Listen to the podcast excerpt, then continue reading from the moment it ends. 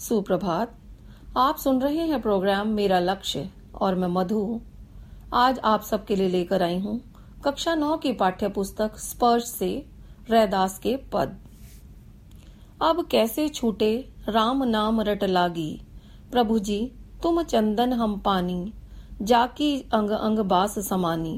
प्रभु जी, तुम घन बन हम मोरा, जैसे चितवत चंद चकोरा। प्रभु जी तुम दीपक हम बाती, जाकी ज्योति बरे दिन राती। प्रभु जी, तुम मोती हम धागा, जैसे सोनही मिलत सुहागा। प्रभु जी, तुम स्वामी हम दासा, ऐसी भक्ति करे रैदासा। कवि रैदास जी कहते हैं कि अब तो मुझे परमात्मा के नाम की रट लग गई है। अब यह आसानी से छूटने वाली नहीं। हे ईश्वर तुम्हारा और मेरा संबंध तो चंदन और पानी की तरह है। मेरे शरीर के प्रत्येक अंग में तुम्हारी ही सुगंध व्याप्त है। हे प्रभु, तुम बादल के समान हो और मैं मोर के समान हूँ। मैं तुम्हारे सौंदर्य को निरंतर उसी प्रकार निहारता रहता हूँ, जिस प्रकार चकोर पक्षी निरंतर टकटकी लगाकर चंद्रमा की ओर देखता है।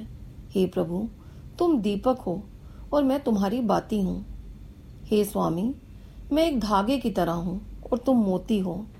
जिस प्रकार धागे में मोती पड़ने से धागा भी धन्य हो जाता है, उसी प्रकार मैं तुम्हारे सानिध्य से धन्य हो गया हूँ। हे प्रभु, तुम्हारे संसर्ग में मैं भी उसी प्रकार चमक उठा हूँ जिस प्रकार सोना सुहागे में मिलने से दीप्तिमान हो जाता है। हे प्रभु, तुम मेरे स्वामी हो और मैं तुम्हारा दास हूँ और मैं तुम्हारी भक्ति में ही लगे रहना चाहता हूँ। ऐसी लाल तुझ बिन कौन करे? गरीब निवाजू गुसैया मेरा, माथे छत्रु धरे। जाकी छोती जगत कऊ लागे, तापर तू ही ढरे। नीचहु ऊंच करे मेरा गोविंदु, काहू ते न डरे।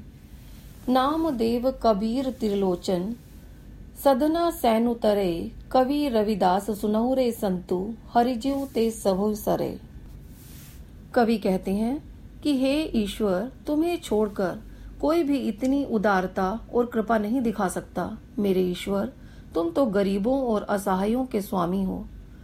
तुम में इतनी शक्ति है कि तुम गरीबों के सिर पर भी छत्र धरवा सकते हो, अर्थात गरीब से गरीब आदमी को भी बहुत अमीर बना सकते हो। कहने का अर्थ है कि तुम्हारी कृपा दृष्टि से कोई भी व्यक्ति राजा के समान छत्रधारी हो सकता है।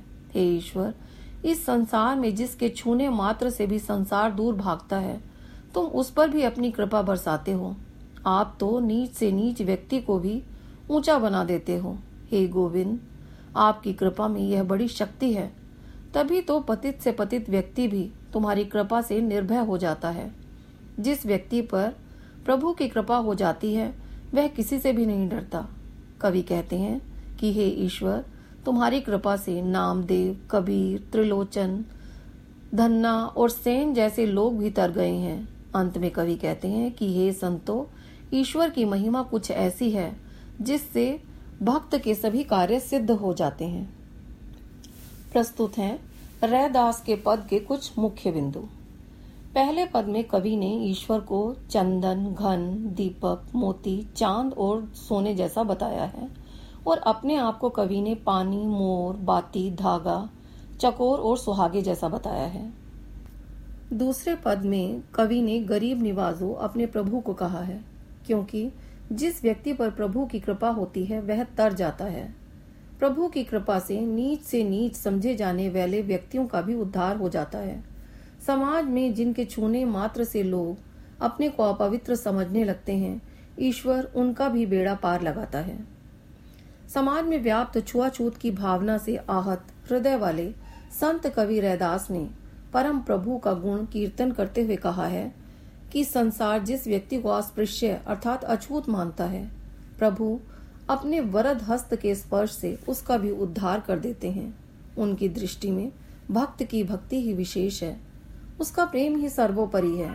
इसलिए प्रभु को पतित पावन भक्त वत्सल और दीनानाथ कहा गया है।